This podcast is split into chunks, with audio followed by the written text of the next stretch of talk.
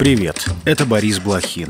Вы слушаете подкаст Inside Five, наш утренний короткий новостной бриф. Пять самых важных и интересных историй от инсайдеров всего за несколько минут. Сегодня 25 января, четверг. История первая. Под Белгородом потерпел крушение военно-транспортный самолет Ил-76. Российская Минобороны заявила, что на его борту находились 65 украинских военнопленных, 6 членов экипажа, трое сопровождающих. Ведомство утверждает, что самолет летел с подмосковного аэродрома Чкалова Чкаловский в Белгород, чтобы доставить военнопленных для обмена. По данным российской стороны, все находившиеся на борту погибли. В Минобороны утверждают, что самолет обстреляли из ЗРК украинские военные. Глава Комитета Госдумы по обороне Андрей Картополов заявил, что борт был сбит намеренно. Они прекрасно знали, что этот самолет летит, знали, куда он летит. И операторы зенитно-ракетного комплекса, они не могут перепутать э, засветку воздушной цели военно-транспортного самолета, либо боевого самолета, либо вертолета. Там все предельно четко понятно, что это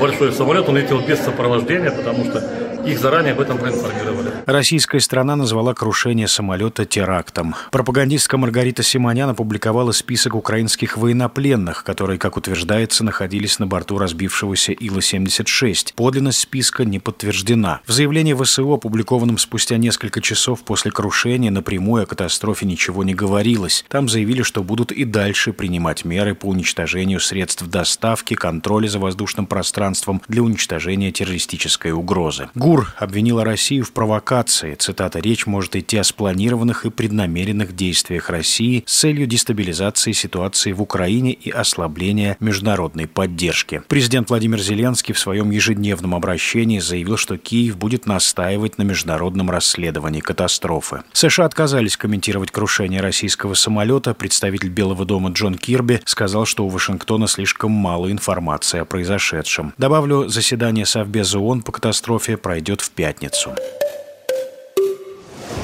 История вторая. Крупный пожар произошел на НПЗ в Туапсе. По данным базы, в полночь беспилотник попал в вакуумную установку на объекте. Как сообщает телеграм-канал Мэш, местные жители видели в воздухе несколько дронов. Также очевидцы в соцсетях сообщают, что слышали взрывы, после которых и начался пожар. По данным Краевого оперативного штаба, в результате возгорания погибших и пострадавших нет. На месте работают оперативные службы. Рядом с НПЗ проходит трасса в сторону Сочи. Добавлю, загоревшийся завод – единственный НПЗ на Черноморском побережье России. Он входит в десятку крупнейших нефтеперерабатывающих предприятий страны.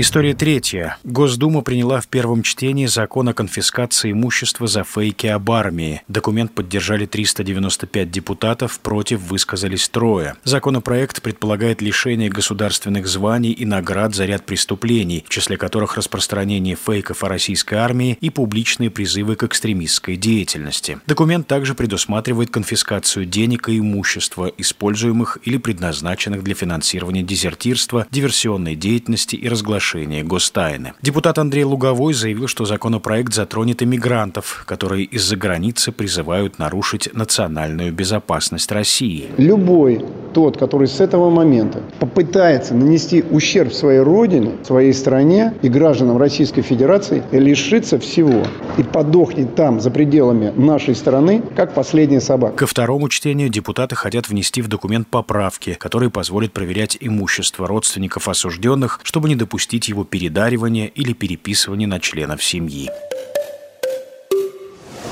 История четвертая. Правительство Венгрии поддержало вступление Швеции в НАТО. Премьер Виктор Орбан призвал парламент при первой возможности ратифицировать членство Стокгольма в Альянсе. Об этом Орбан сообщил в телефонном разговоре с генсеком НАТО Йенсом Столтенбергом. Швеция планировала присоединиться к Альянсу одновременно с Финляндией на фоне российского вторжения в Украину, но против выступала Турция. Анкара требовала от Стокгольма пересмотреть правила предоставления политического убежища курдским активистам и турецким турецким оппозиционерам. 23 января парламент Турции одобрил членство Швеции в НАТО. В ближайшее время турецкий президент Эрдоган намерен подписать декларацию о вхождении скандинавского государства в Альянс. Венгрия осталась единственной страной в НАТО, которая еще не ратифицировала заявку Стокгольма. Финляндия вступила в Альянс в апреле прошлого года.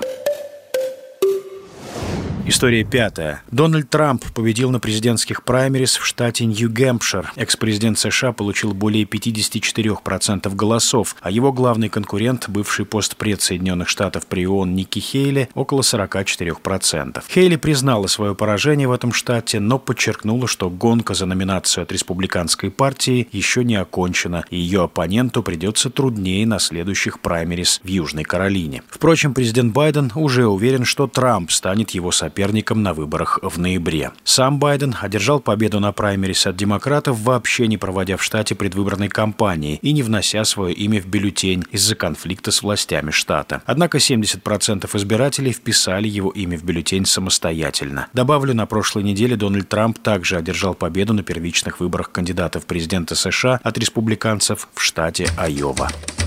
И это все на сегодня. Это был подкаст Inside Five.